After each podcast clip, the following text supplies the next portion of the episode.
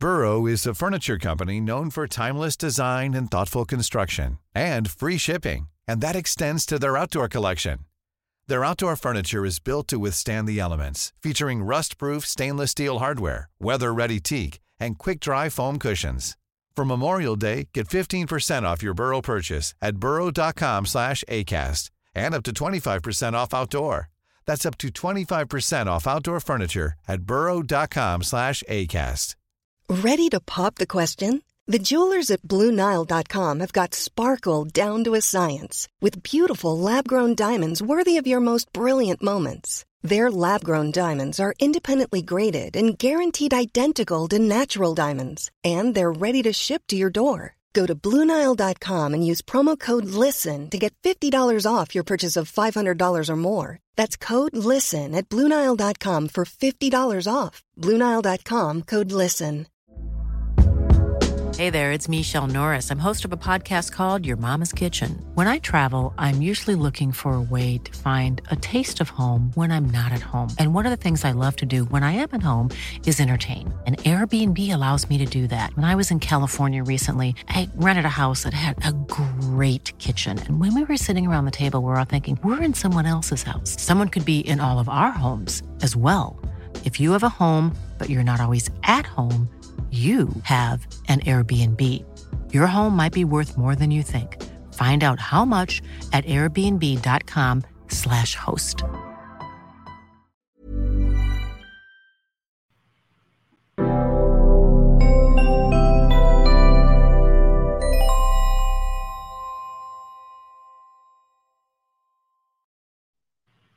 Hello and welcome to the Out of Spec podcast. I'm joined tonight by Mike Breeling and Kyle Conner himself is back. Tonight we debrief Kyle on some of his latest adventures. Uh, we bring you some Tesla news. Look at all the look at the new Volvo's C40 and Vietnam's VinFast is coming at last. Plus much much more. Um, but first, some good news. UK residents, you can actually get paid to watch Top Gear. I wanted to mention this briefly because it's exciting. And although I'm not a UK resident, this is a competition, I guess, that is up for grabs until like mid November. So anyone who loves Top Gear, you can get paid to watch it now. And I think you have like a three month um, time frame to watch 30 seasons, and you get about $1,400. Um, well, that's US money. So whatever the exchange rate is. That's um, $5.90 um, an episode. Which uh, I'm assuming if you're applying for this, you would do it for free. So that's exciting. You would also get featured in some of the publicity around this whole thing they're doing. So um, you do have to keep track of cars along this, on along the way, like which cars are in what episode and what they're doing. But um, yeah, it's your chance to become the ultimate Top Gear nerd and get paid for it, and that's pretty fun. Did they say why they're doing this? Yeah, what's like, the what's the motivation? Um, is it just money? yeah, it, it, may just be around the publicity and the media they can get generated by doing this. Um, so, but it, it's done by uswitch.com. So it's a UK company that helps customers compare prices on services and products, which is interesting. It's not actually like car specific, um, but yeah, kind of fun. So you can watch a lot of the Stig and enjoy yourself. But I don't know. I'm a huge Top Gear fan. I mean, that's what originally even got me into cars. So yeah. Yeah. I mean, I'm sure a lot of our uh, listeners or viewers have probably seen Top Gear at some point, if not the uh, old one or the new one or you know the Grand Tour or whatever they're doing now. Uh, I know I've probably watched all 30 seasons at some point, but it's probably been you know 12 years of watching. so it's it's the uh, it's the I Friends qualify. or the Office of car enthusiasts. I mean, it's just we've seen it all. It's yeah. on in the background all the time. so Jordan, you also are a fan of MKBHD Marques Brownlee, and Huge I watched fan. watched Marques's videos this week. Uh, I'm lucky enough to know Marques and uh, watched his um, uh, breakdown of the new MacBook Pros, which yes. seemed like a really serious upgrade. I've been considering my MacBook Pros 2000 I don't even know. How do I find this about? It's this probably Mac? a. It's probably like an 18 or something or 17. Yeah. 17, You've had it for a couple years. 15 inch, yeah, 2.9 quad core i7 but I just think like uh, you know when I'm on the road, this is what I have to use to edit. Now back home, we got the big powerhouses downstairs, mm-hmm. all the the Mac, the the good stuff. But when I'm on the road, it's film, edit, upload, and I do this all on my Mac with like this, and I just keep buying these hard drives, and I just run through them. I got a stack of like 50 of these things because we're accumulating so many videos. Um, but my Mac, every time I just turn it on, just goes in the red. The fans max out uh, and it's just always thermal throttling. So I've been thinking about upgrading to this new machine. The one I specked out was like forty three hundred dollars, which yep. is a lot. But yes, when I think about like how many years I keep this thing, this thing's 17, 18, 19, 20. That's four years rolling on five. That's a pretty not bad investment, less than a thousand dollars a year uh, and, to edit all of our videos on the road. That seems reasonable as Marques has pointed out in previous videos that he's had on other Macs, things that increase your work speed dramatic, uh, dramatically, especially from like, like rendering video standpoint, dramatically. um, it actually could also help you literally work faster, um, especially because you're a creator, um, just like him. So for him, getting a crazy Mac Pro with lots of RAM and video card capabilities helped him with that. So yes, um, you could benefit greatly. Uh, well, I, yeah, all of us could from a M1 Max 16 inch or even 14 inch MacBook Pro, 21 hours of battery life. Obviously, not when you're you know rendering. Like yeah, crazy, I mean, I, I kind of live in the world where it just has to stay plugged in because my battery's shot yeah. on this thing, so it just lives on the charger. I get like 40 minutes with it unplugged, and I got Alyssa the new MacBook. I think it's an Air. I don't know, but it's the new M1 and it's yes, rose yes, gold. I have that. You have is yours rose yep. gold? No, it's just oh, silver, oh, but it is the new M1. Dude, this which is what is I'm using base. right now. This was like a 999 machine. Yep, that's all like mine was. Ago. Yeah, and and it rips harder than this laptop does on on export. I it's mean, amazing. We're going a little bit away from cars here, but the Apple right. Silicon or Silicon is amazing. And I'm actually surprised, Kyle, that you have not ordered the new Pro already. I would have sworn like Kyle prior to order one of these, like has yeah, one on look, the way. There's a lot of things I want, and it's like, okay, do we get a new Office, or do I get a new iPhone, the new AirPods, the new Mac Pro, the new laptop, and like, is it going to affect the quality of video? That's the thing I keep coming up with. You know, it does it affect the outcome? The answer is no. All it does is it makes my life easier. But what goes on YouTube will see zero difference. So, That's you know, true. I need to value my time. And right now, I don't stop working. So I'm like, well, I'm working one way or another. Um, you know, maybe I should value my time a bit more, get the faster machines. I don't know. But this is the thing. I've been trying to find a new iPhone, by the way. This is the 12. And I don't, you probably won't be able to see it, but one of my camera lenses is just nicked enough where in all of my videos, I've been noticing this lens flare because uh, I shoot everything on iPhone. Mm-hmm. And mm-hmm yeah, it's just just time for a new phone. Uh, I, have run this thing for a year now. It's been awesome, and can't can't buy a new iPhone. They're just totally booked. So sorry to derail it from cars, but uh, I got a new one. Into tech and yeah, so Alyssa got the new one, but hers isn't uh, Pro Max. Oh, and, I didn't do the uh, Max, yeah. just the Pro. Yeah, she just got the Pro, but I like the big screen. So yeah, uh, yeah. yeah, gotta gotta same cameras this year though. Same cameras. Yes, I know. Yeah. Well, I guess I could use her phone to shoot. That's not a bad idea. Yep. There you go. Sorry to derail, Jordan. no, it's all right.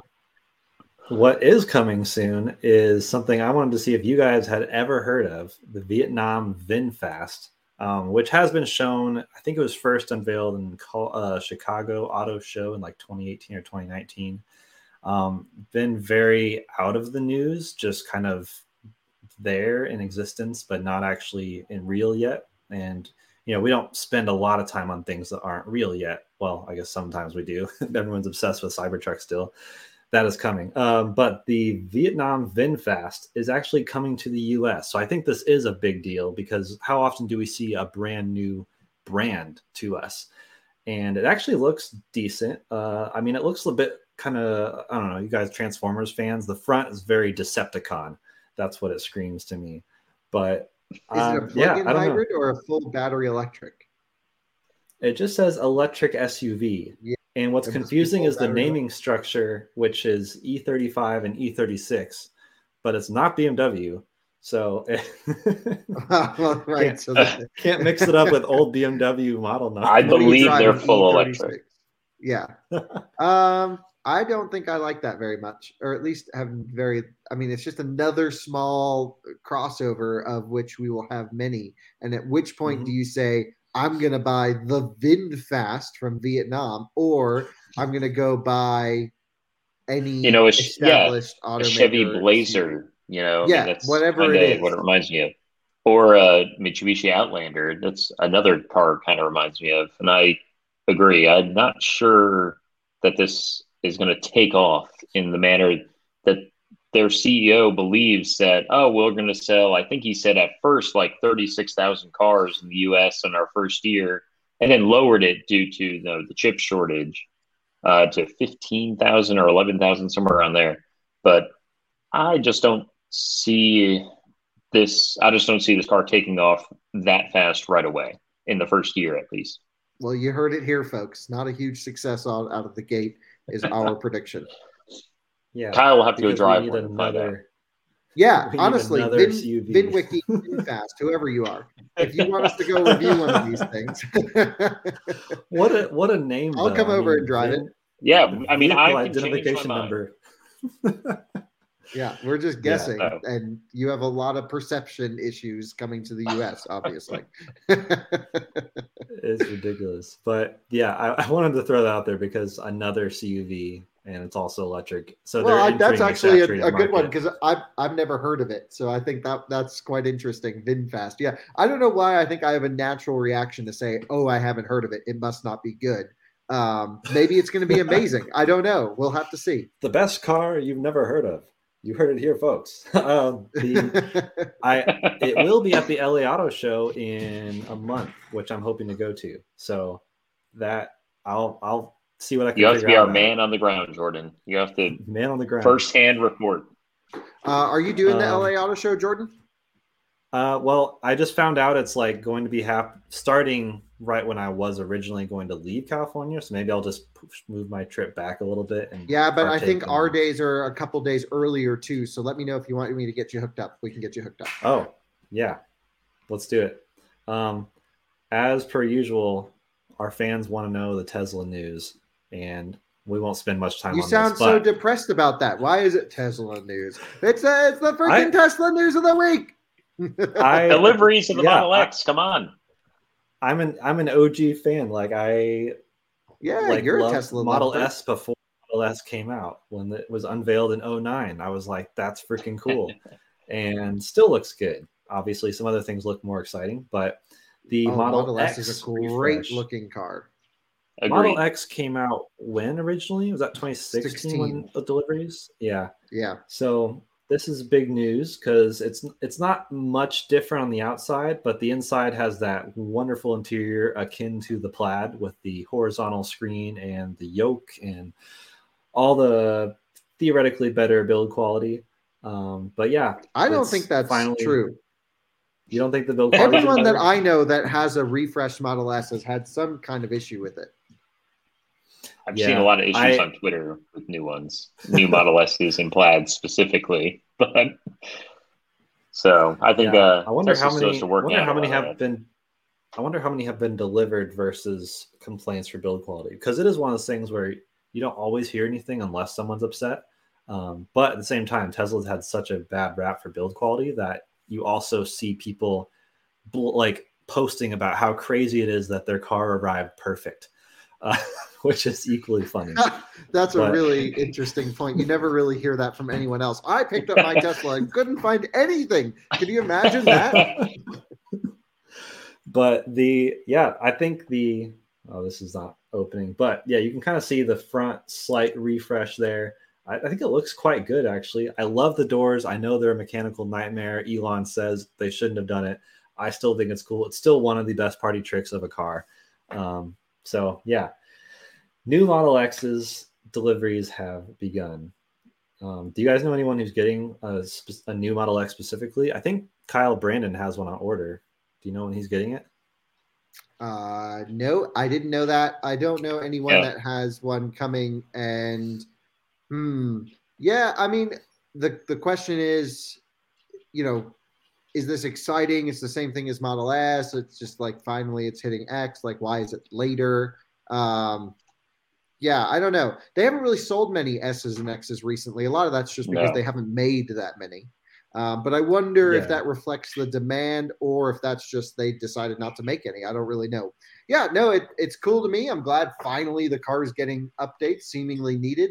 I'm about to go do something with the Model S Plaid after we record this podcast, but obviously it would have already been done by the time this show goes live. Uh, some charging deep dive analysis. So stay tuned for all of that. The new battery pack's really interesting to me. This new Plaid pack, 18650 cell architecture, broken I think into five modules or four modules, similar to Model 3 concept. It's like a a cross between old Model S pack and new Model 3 pack. And yeah, I have to say, I think it's going to be good. We'll see how it does charging wise.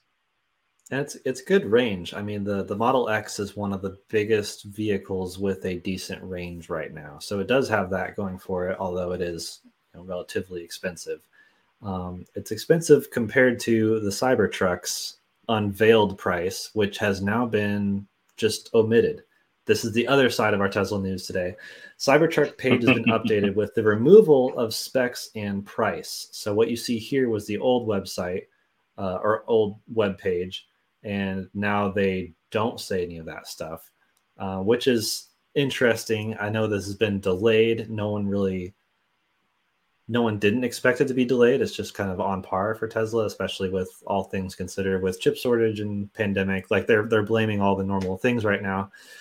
But it is interesting that they removed the pricing and the specs, which I guess in their benefit, they can do whatever they want now and be like, oh, it's not on the website yet. So they could almost re release or re unveil this with completely different information. They can't go too wild because everyone would criticize the heck out of it, but it does give Tesla some leeway for that. I don't think it does. Everyone put in their orders under a certain promised perceived assumption spec yep. value, and of course, it's always subject to change. However, uh, yeah, really disagree with their strategy here. It might be better than expected, might be worse. We just don't know. That's true. They could do a mic drop moment, but it, it yeah, is they could say, strange. by the way, we made you wait and we made it this much better. That would be cool. I'd be all for that. But just like tell us once it's like a couple months away that we can actually like get one. Like don't just tell us now and then make us wait two years. Let's just put this all on hold.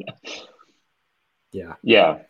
Completely agree. Um, Tesla probably shouldn't have put out prices on their configurator. Should just left that alone to begin with, uh, especially if they weren't confident. Maybe they were, maybe they weren't at the time of you know how much if they can meet that target model. It's kind of like the Model Three. Oh, it'll be a thirty-five thousand dollar car. Then that never really came to fruition. Only very briefly did they have a thirty-five thousand model or dollar model. Hey, do you guys know about the elusive secret model in Canada that they launched that had a 100 mile range? Yes, read about it. Yeah, Very I wanted to test one of these. I got to find someone that has one because they had to have the base model under a certain number for tax purposes. Mm-hmm. So they made a car that like no one would buy, and then it was just like a bit more for the one they actually wanted to sell. Yeah, very interesting way of doing it, but that's exactly why, for tax reasons, to hit like a certain like tax credit or something they could get. Um, I don't know. I've not seen anyone, at least who I've seen follow on Twitter, who's had one or mentioned it. But I, I agree, Kyle. It would be so it would be so exciting to so, actually drive one. Back when they did this, I don't think I had Twitter yet, but it was on Facebook. Someone said I went out of my way and I got the weird one, and I don't think it's supercharged. Like it was like so weird. And um, yeah, so we got to find one. I know there's at least one or two out there.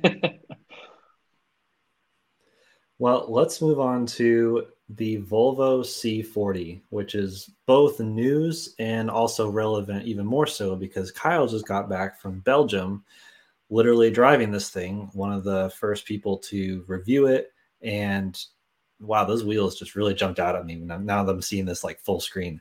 Um, Kyle, what did you think of the slope back kind of sporty sportback SUV? I know you're not genuine, generally a fan of those in concept because you know dogs, and it really does kind of defeat some of the purpose of an SUV in general or CUV.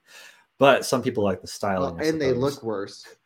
no, most yeah. sportbacks, in my opinion, look worse, cost more money, and are less functional. So I don't ever understand why you would buy one. In this case, the C40 works as a package. And I would say more people than not, in my very unscientific polling methods, said that they preferred this to XC40. And I will agree that this looks a bit more modern, a bit more flair, a bit more interesting than XC40 Recharge. Underneath, identical cars, CMA architecture, 78 kilowatt hour gross, 75 usable, two 150 kilowatt motors, which is 402 horsepower, 407 PS, um, 0 to 60 in four something like it's quick. It's got 230 ish miles of range, 150 kilowatt peak fast charging. Like it hits the general marks that I would say like are minimum requirements for pretty much everything. Um, but nothing really is amazing on numbers. So what you need to do is go like, okay, it's 60 grand.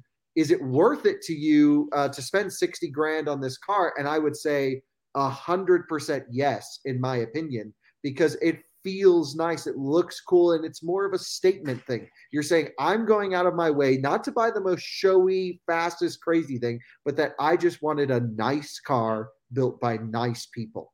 And that's what this car is. it's just a brick going down the road. And look, it's it follows Swedish design. I really love that. I love the ethos behind the car. I love the safety influence and it's really not bad to drive. Like it's quick, fun, handles pretty well, and very understeery, but like no one's shredding around the Volvo.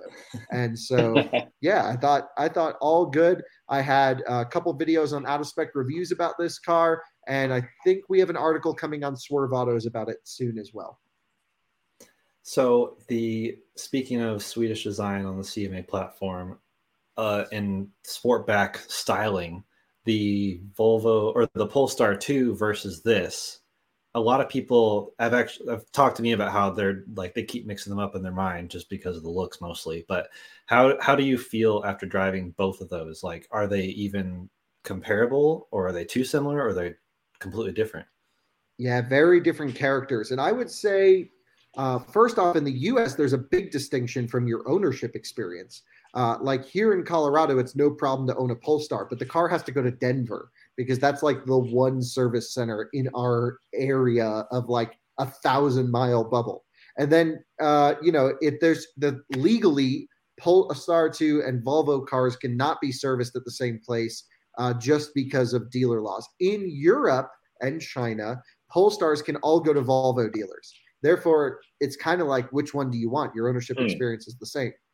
If you live near a Polestar service center and you like more of a performance flair, then that's going to be the car over CMA over the Volvo thing.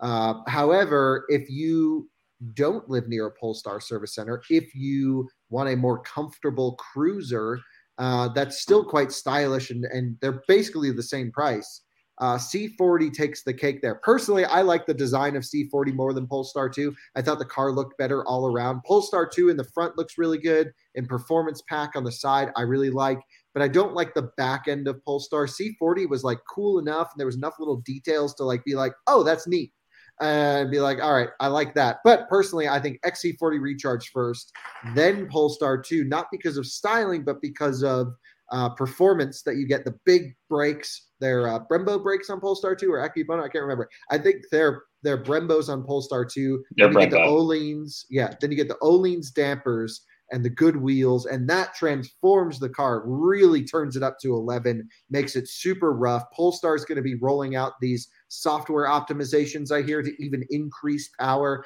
back off ESP, um, give you all the performance stuff, gold seatbelts. For me, that's the car for most people, this one's totally fine. Yeah, I do love the styling of Volvo. And even though it is a sportback, I, I get why some people would like this more because the XC40 is not EV only. I mean, it's basically XC40 not recharge, adapted to recharge as far as looks, especially. And so this is the way to get a all electric Volvo that yells to everyone else that you have the breaking like breaking news EV. Yeah, but do you think people know that? I don't think anyone's going to know that C40 is an electric car versus a combustion car. I mean, the chassis is a, a combustion chassis adapted for an electric powertrain on all of these cars. Uh, and there's some positives and negatives of, to doing so. Um, but to my opinion, is this is a great stylish symbol right now. I think they're going to go down in value in the used market one day. I think like this is a great secondhand purchase. Um, and I don't think Volvo is going to continue the CMA architecture much longer. They're all going to go to their scalable electric architectures. That's what everyone's working on. They're learning here and then they're building the one that they actually want to sell you later.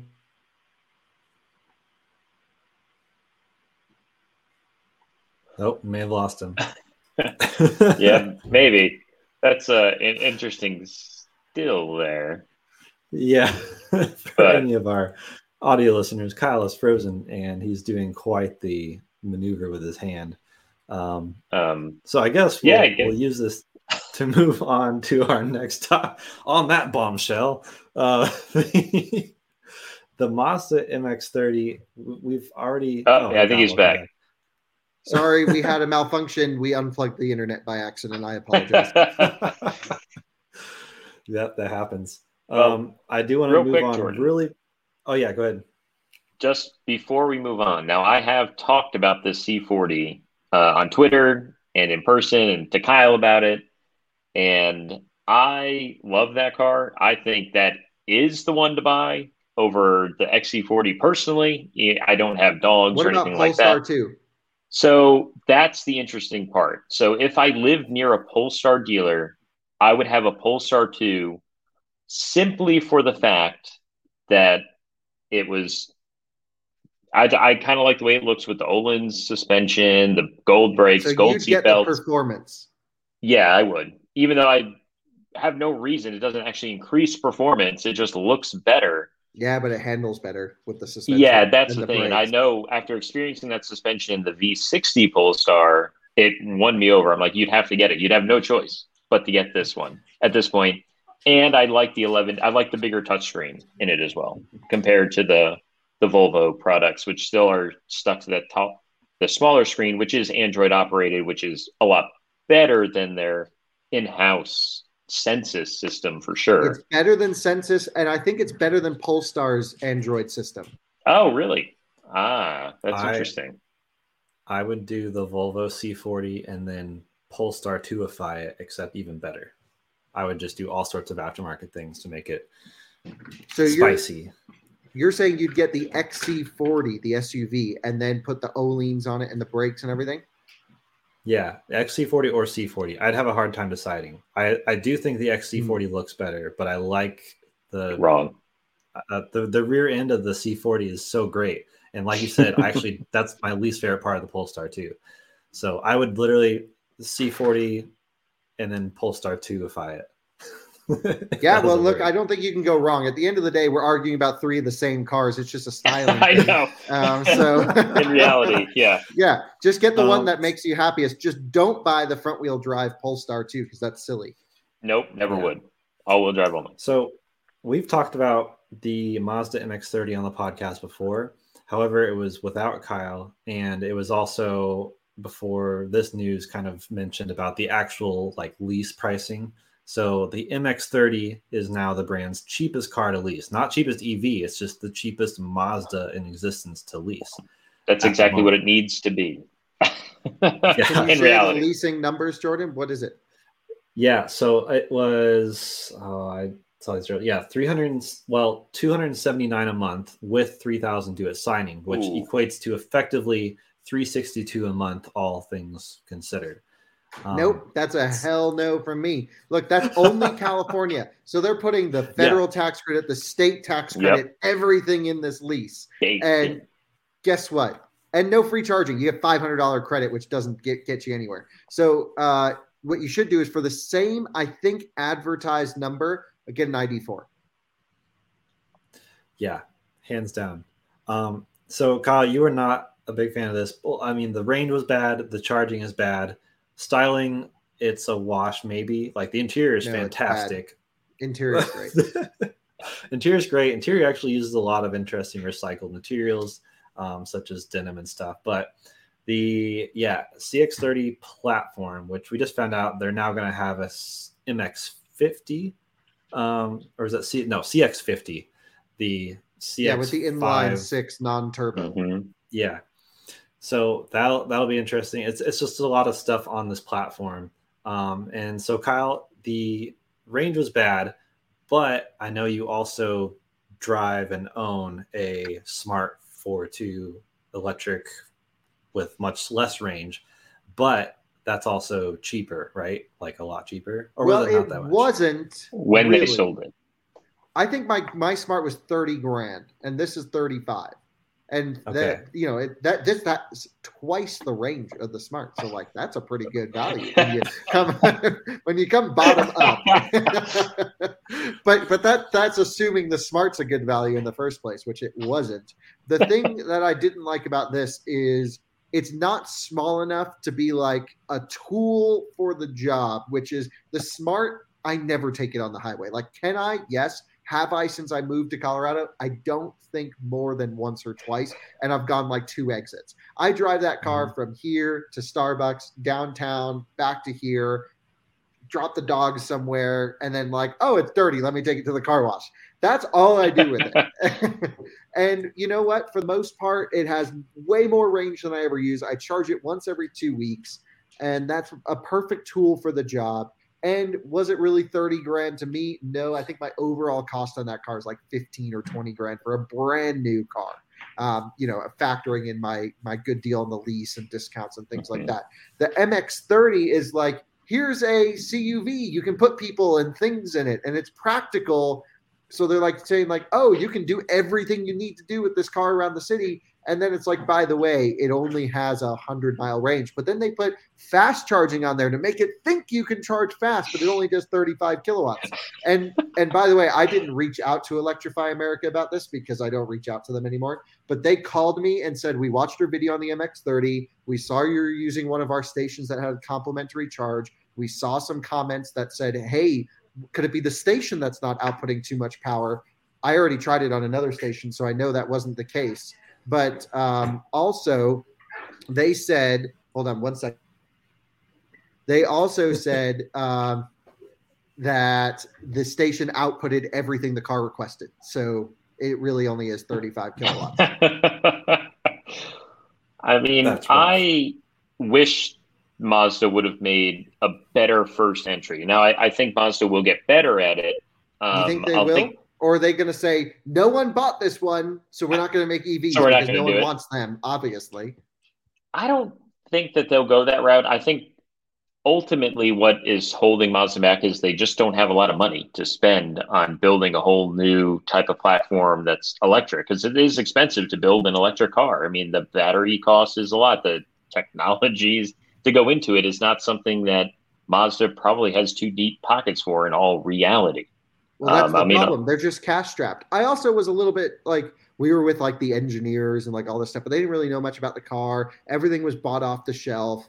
I just thought it was kind of a disappointing package. I mean, I've shared my thoughts in the videos. Those kind of all stand. Yeah. There's there is a use case for this car, which is if you just need an extra car for whatever reason, you're a Mazda fan, or like uh, the smart car's too small, or the Mini Cooper SE is too small. You just need a bit more. You want an SUV it's fine to just cruise around town. Like as long as you have enough disposable income for a nears makes no difference forty thousand dollar car yeah. before tax incentives, then great. But the problem is when you're when you're coming from this level of the market for the same money, you can buy an ID4. So like MX30 maxed out trim is identical nearly to ID4 base, and ID4 mm-hmm. base blows this thing away. Mach-E base blows this thing away, and it's like how can you why would you buy a limited use case vehicle if it's not like fun and quirky? Like the smart car's a joke. That's hilarious. When I drive that thing around town, I put the Great Dane in there. Like everyone's laughing at us. That's a cool.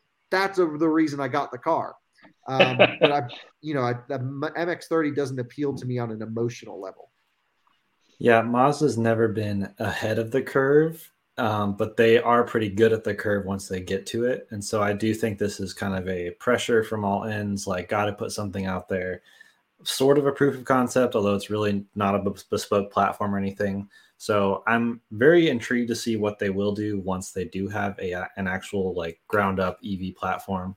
I know they're planning hybrid variants of like even the Miata is something Mazda has confirmed they're talking about. Who knows what they'll do with it? I'm very curious, but it, it would be interesting to see where they go. But it's too early to say. And like Kyle said, if if you're an early adopter of a Mazda EV, you must be a true Mazda fan or yeah, like there's a very niche crowd for it, and that's partly why it's not that big of an issue. Like it's only for sale in California right now. Um, I guess in California, the average income is a bit more if you count count like all the cities and stuff. So maybe some people have that disposable income and want something totally different. Well, good um, thing there's only 570 people they need to sell it to because that's as many yeah. as they're bringing in between and, now and the end of the year and they really only need to sucker 570 people to spend $362 plus three grand down. So there you go. Piece of cake. Let's talk about something more appetizing than the MX-30. Yes. Yeah. So enough of the news. I want to actually talk about some of the stuff we've been doing and driving. Um, I am three, just over three thousand miles into my road trip now. We kind of introduced in a Mazda, a better one. Yeah. yes, this is infinitely better than the MX30. Um, I am at my third major stop, I guess sixth stop overall, but I'm in Conyers, Georgia, which is a small suburb east of Atlanta. And I have a friend here who works on cars. That's what he does for a living. So I shipped parts directly to him because storage capacity in Yada, I don't have room to carry all these like suspension components and stuff. Oh, so shipped it straight point. to him. And I just you know, lots of cursing, and hours later, um, it is still a car that was bred in Ohio, essentially. I thought I rescued it soon enough. It only had 25,000 miles or so when I bought it, but still, rust on some of the bolts was just a nightmare. So, what should have been a fast job was just chaos. We had to just like dismantle everything, cut out. We had to actually cut the sway bar end links, just destroy them. Oh there my no god, really? Wow. Yeah. So it was it was like fortunately local shop had new OEM sway bar end links, which you know weren't entirely just for my car. The RX8 has the same pieces too, but um, yeah. But as of like just five minutes ago, he sent me this picture.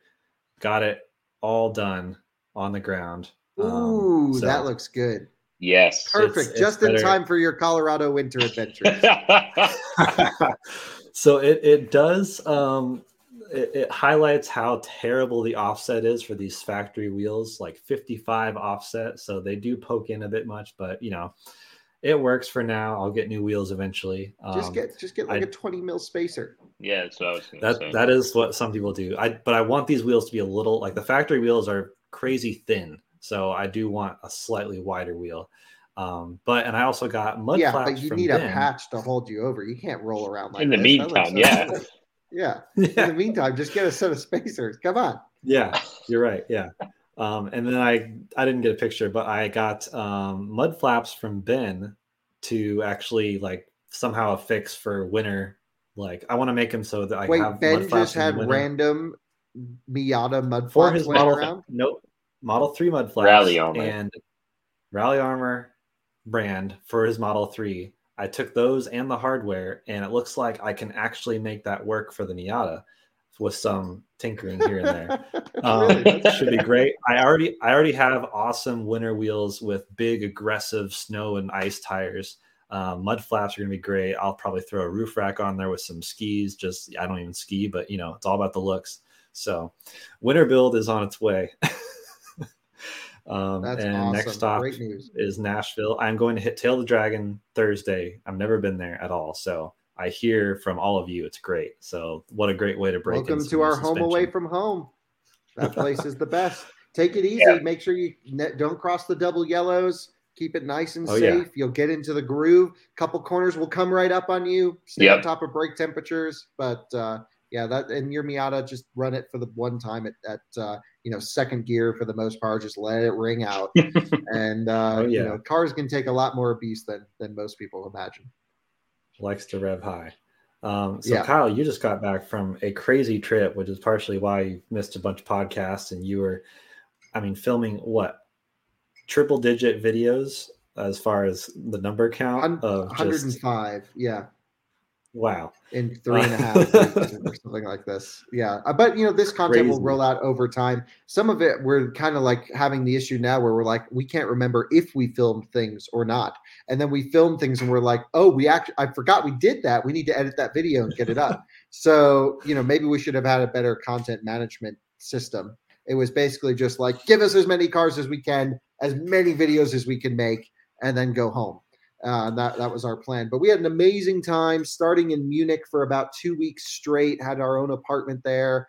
Really a great city. I could see us expanding uh, out of spec over to Europe very soon, uh, and probably to Munich or Stuttgart. But Munich's probably the better place with the mountains there. The problem with Munich is it's seven hours from the Nurburgring.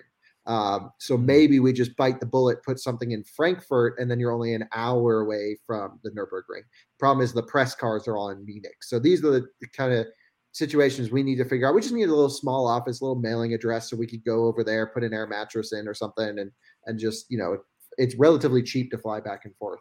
Um, and Frankfurt, we have direct flights to from Denver, which is nice. So that might be a better alternative. We'll see. Um, yeah.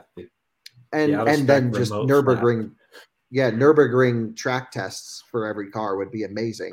So we, you know, that's just the best.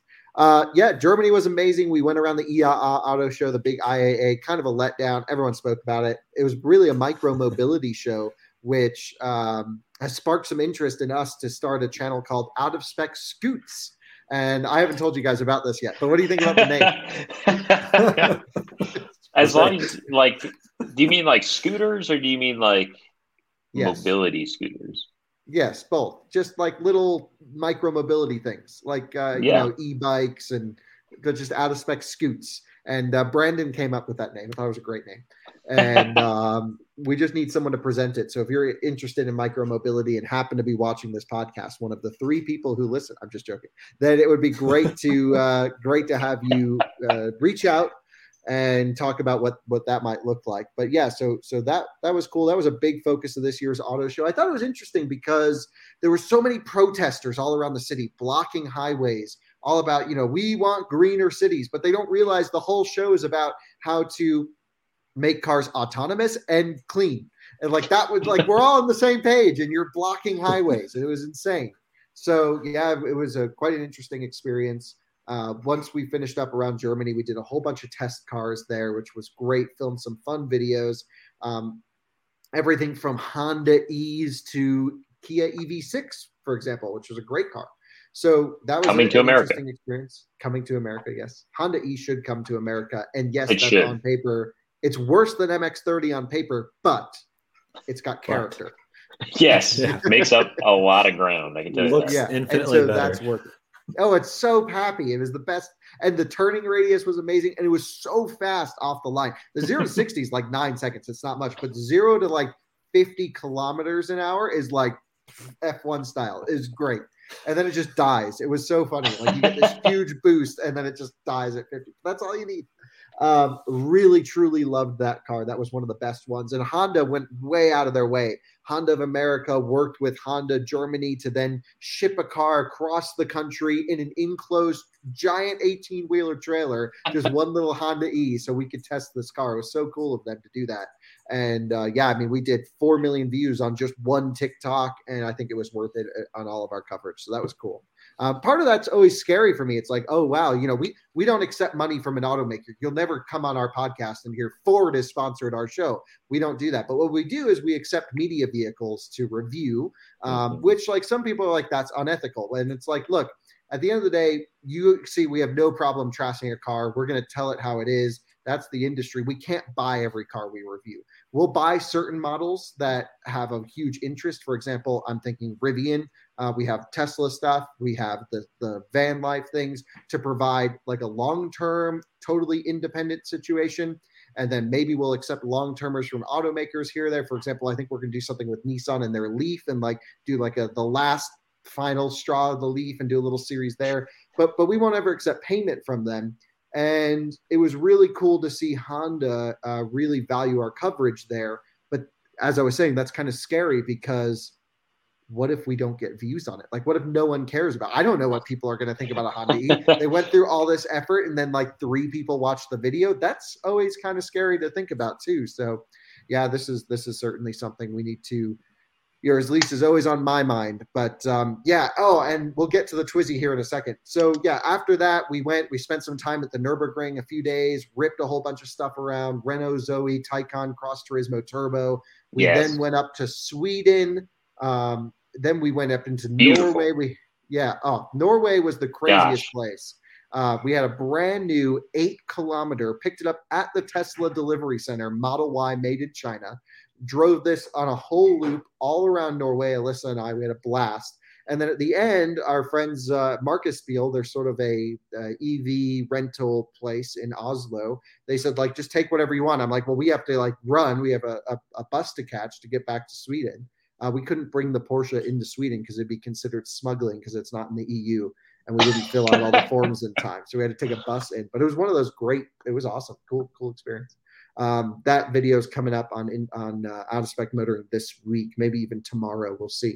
Um, what did we do? What was I saying? And then I drove a Twizy from Marcus. This was crazy. Your dream car. Kyle's talked about the Twizy car. for years. Genuinely yeah, I mean, years. Mike, you know I'm not joking I when I say this is my dream car. Yeah, he would he would own that over the smart car had they sold it here. Oh, I'd own every it day of the week. Yeah, anything. That would I would give up everything to drive a Twizy. So loved this car. Really had a blast, and yeah, only drove it for like ten minutes because we were in such a rush. But it was the best ten minutes of my life, and drove it down the sidewalk. I mean, it was so fun. And this one was chipped, so it it did you know more speed than a normal Twizy yes. would do. And yeah, just such a great experience. Yeah, and then after that, we had to blast back to the Nurburgring, and then we blasted to Munich and saw some friends along the way and then came home. Then I went back to Europe just this past week and I did some Volvo stuff. We talked about that.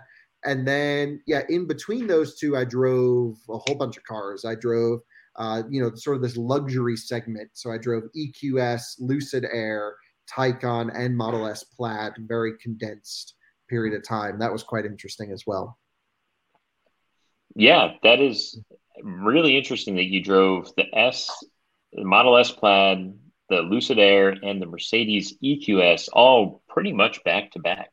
Uh, that's not something a lot of people have done, I'm sure. So that's a, a really cool experience. And just off watching your videos, uh, I would have the EQS, even though I agree it's not the best looking car, but I just think comfort, luxury, quietness makes up for all the exterior so look. The EQS is for you. That's interesting yes. because I mean you did have your e-tron, so you do go yes. Uber old man luxury. You are an old man. And I am so, an old man. getting there. Yeah, you're getting there though. I and am the James so, so I see that as being like the ultimate you car, and I think so. Here are my here are my quick impressions. Model S plaid, stupid freaking fast in a straight line, yes. just insane. You get the, this yoke wheel, which is insane. You get this, uh, not in a great way. You get this crazy interior with the screen and the UI is great, but like the car is just like not well crafted. Uh, I mean, it's it's fine, but it's it's really good at straight line, probably great at road trips. Uh, and and inside the Tesla bubble network, which is a real positive to owning an EV because you just you roll up to chargers and yep. they work, and that is one of the reasons to buy that car. Oh, it's uh, a huge think, up here. Yeah, I think yeah. like unless you're a YouTuber, just get a Model S long range and you'd be totally fine. And that's like still 4.2 seconds, 60, something crazy fast, or even faster. Might even be in the threes now. I don't know, but that's stupid. Um, so yeah, get Model S long range. If you're a YouTuber, get a plaid because everyone loves it. Um, then uh, EQS Uber luxury mode, really crazy comfortable. And what else was in there? Lucid Air, kind of a blend of those, and then also blends in some of the great steering from Taycan, some of the the back road handling. Lucid Air is a big, heavy thing, no question. Uh, but this car is a very technically impressive in terms of EPA rated range. We don't know real world range yet. and mm-hmm. um, we'll have to we'll have to wait and see to do more lucid stuff. Hopefully, we can test them soon. But um, yeah, this is lucid. I think is going to be the most interesting to me. So, Kyle, I guess as like a brain dump, if if you were like forced to pick one of these four cars to buy, what what would your brain do to actually decipher why you would choose what? Yeah, so so I'll walk you through my thought process. Model S Plaid, the most practical, tons of room, hatchback, proven chassis, proven reliability, proven resale value. That's a big one. We don't know the resale on any of the other three. So from like a mental standpoint, you know, just buying off of here are all the specs on paper, here's, you know, the the the accounting side of things. If I was a, a logical person, I would just buy the Model S Plaid because you can't argue against it. I mean, there's no metric you could pull up to argue against Model S Plaid. That's the thing about that car. But then when you drive EQS, you cannot put on paper how well this car drives and how comfortable it is. And if I was doing a lot of long road trips like I do now, and if I was cruising around town, also a hatchback, very practical. Um, not a great looking car though to me personally. A lot of commenters loved it. A lot of commenters were like, "You have no taste. That car looks amazing." I'm like, "Really?" Because I've only ever heard bad things, but that's good to know. Some people like it. Um, but really a technical marvel. The thing that I don't like about EQS is the charging doesn't seem that impressive. It's 200 kilowatt peak, and then at 50%, it's doing 156 kilowatts. Not that bad, but not mm-hmm. class leading. The thing I love about Taycan is 270 kilowatts, zero to 50%. Just sits max and then goes. Uh, so my heart isn't into the EQS, but I really want like my best friend to have one so I could borrow it as much as possible. You know what I mean? and I probably would end up driving it more than any of the other cars just because it's so comfortable. But for me to spend my hard earned money on it, I don't think I could see myself doing that.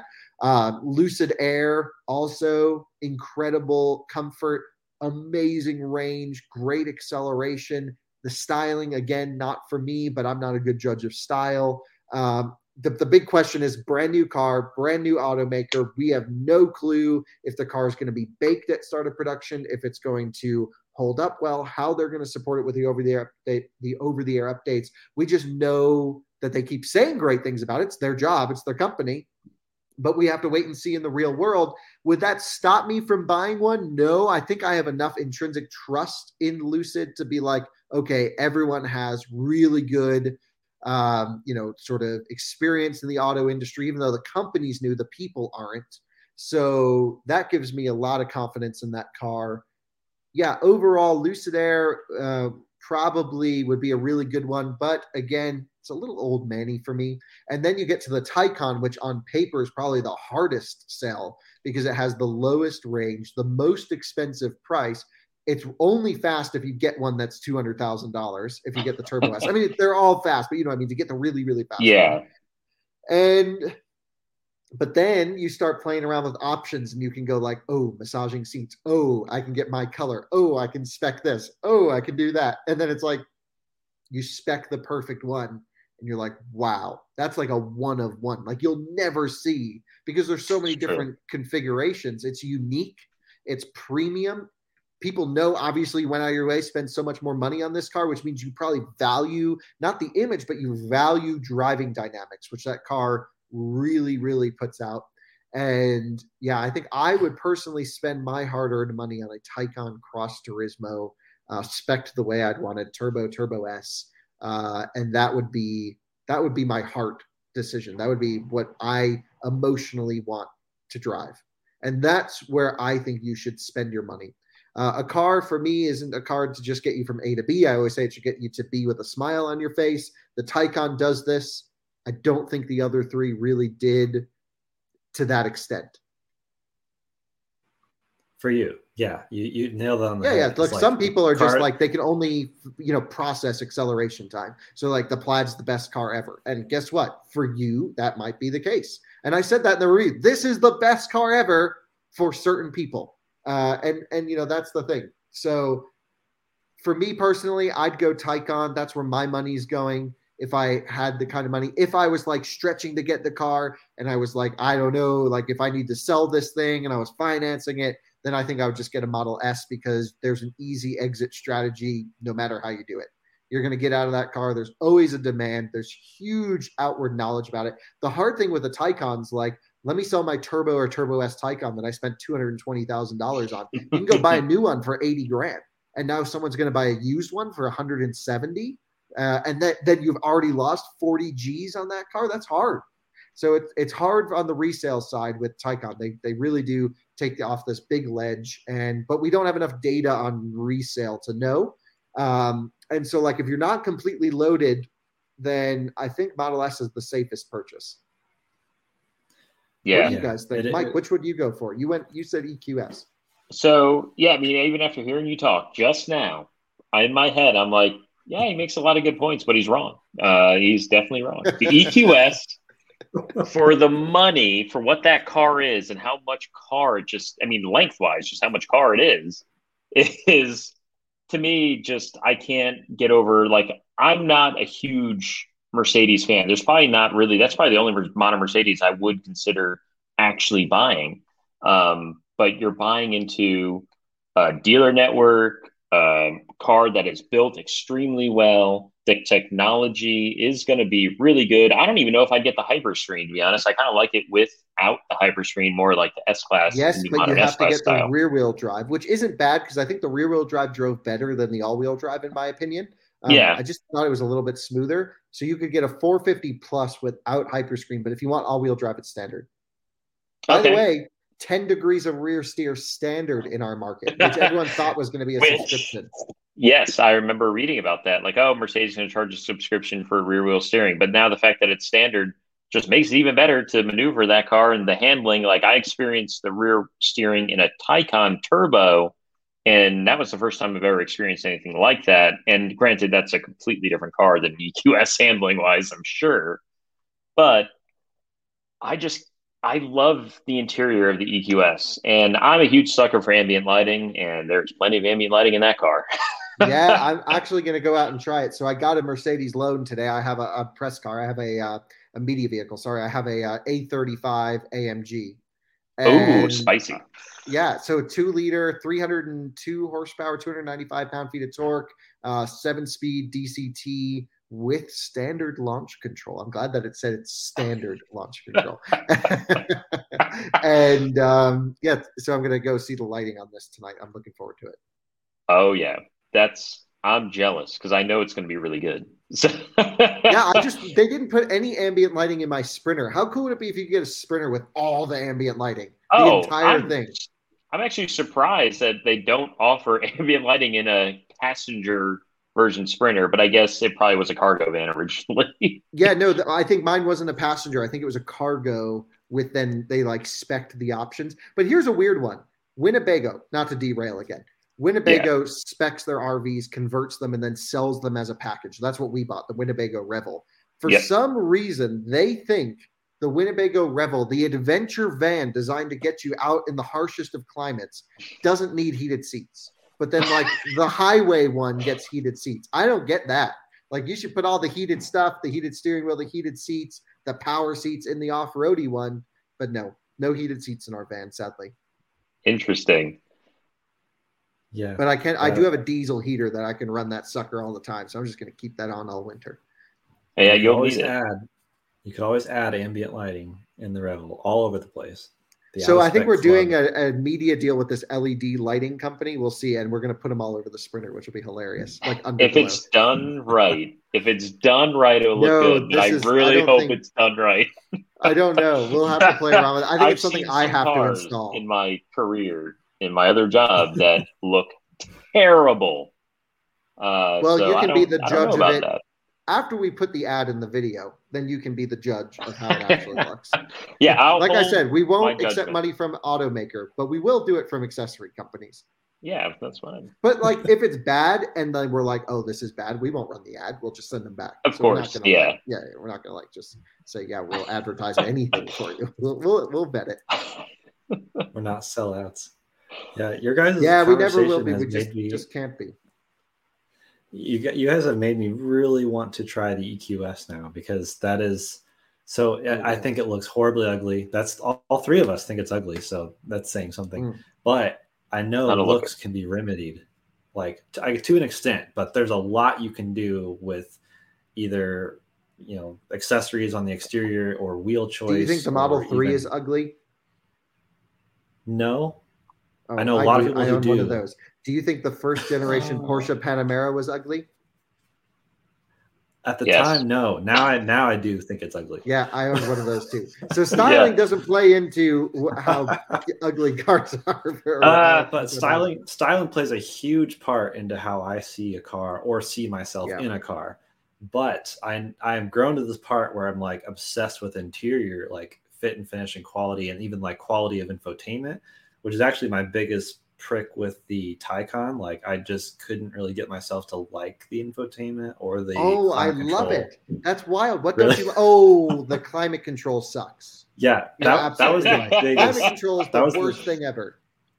That was the biggest part. Um, and then info. I mean, the infotainment itself was fine. I didn't have any major complaints, but I realized how much I missed having a forward and reverse track button for music or podcast or yeah but you can program the hotkeys to do this Yes. Yeah, yeah. So For there's sure. workarounds. love that.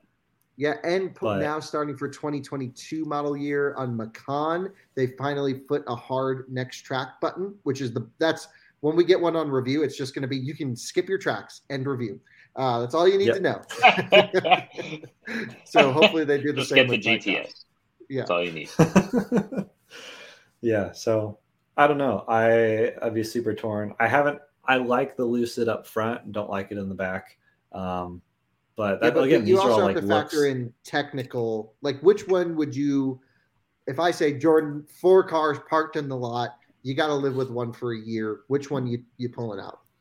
At, at this point, it would probably be Model S, and it wouldn't even have to be the Plaid. Like you said, the the long range Model S is faster than Taycan 4, uh, maybe even the 4S. Like it's it's quick. Oh, it's, it's yeah, it's faster. It, it, might be on par with the turbo actually, or like right in between yeah. 4S and turbo. I mean, it's so way it's faster quick. than you ever need. Yeah, yeah. I'd be more than happy with Model S long range. Although, of course, I like the plaid, especially just the new slightly widened stance. Like that fixes what I didn't love about yeah, the Model S. I saw one on the street today in matte white, and it looked good. Ooh. Oh yeah, yeah. Mo- Model S plaid.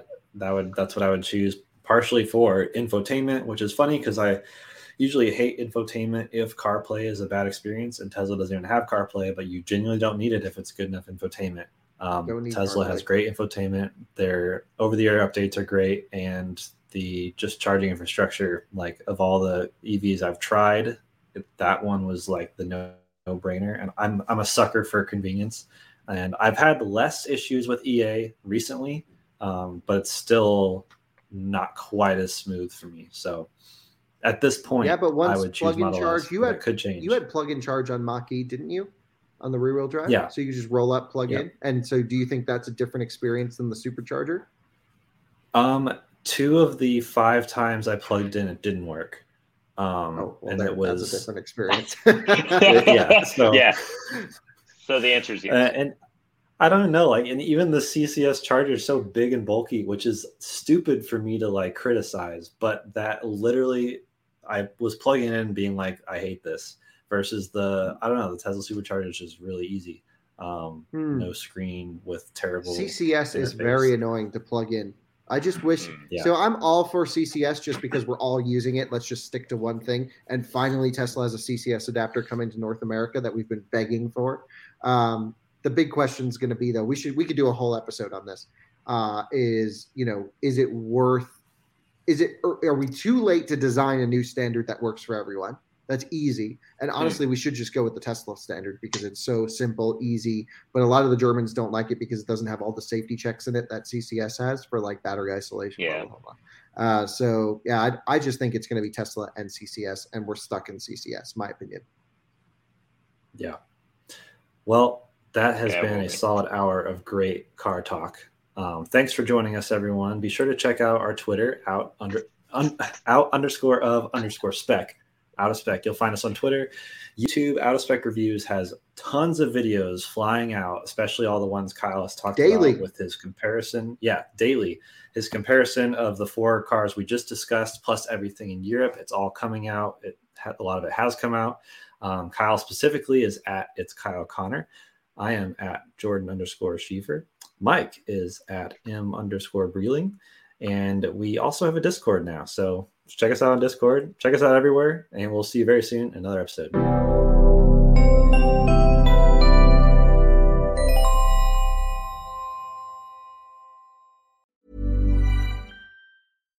Deserves the best, and there's no better place to shop for Mother's Day than Whole Foods Market. They're your destination for unbeatable savings, from premium gifts to show-stopping flowers and irresistible desserts. Start by saving 33% with Prime on all body care and candles. Then get a 15-stem bunch of tulips for just $9.99 each with Prime. Round out Mom's menu with festive rosé, irresistible berry chantilly cake, and more special treats. Come celebrate Mother's Day at Whole Foods Market. Hi, I'm Daniel, founder of Pretty Litter. Did you know cats tend to hide symptoms of sickness and pain? I learned this the hard way after losing my cat, Gingy. So I created Pretty Litter, a health monitoring litter that helps detect early signs of illness by changing colors, saving you money and potentially your cat's life. Pretty Litter is veterinarian developed, and it's the easiest way to keep tabs on your fur baby's health right at home. Go to prettylitter.com and use code ACAST for 20% off your first order and a free cat toy. Terms and conditions apply. See site for details. When you make decisions for your company, you look for the no brainers. If you have a lot of mailing to do, stamps.com is the ultimate no brainer. Use the stamps.com mobile app to mail everything you need to keep your business running with up to 89% off USPS and UPS. Make the same no-brainer decision as over 1 million other businesses with stamps.com. Use code program for a special offer. That's stamps.com, code program.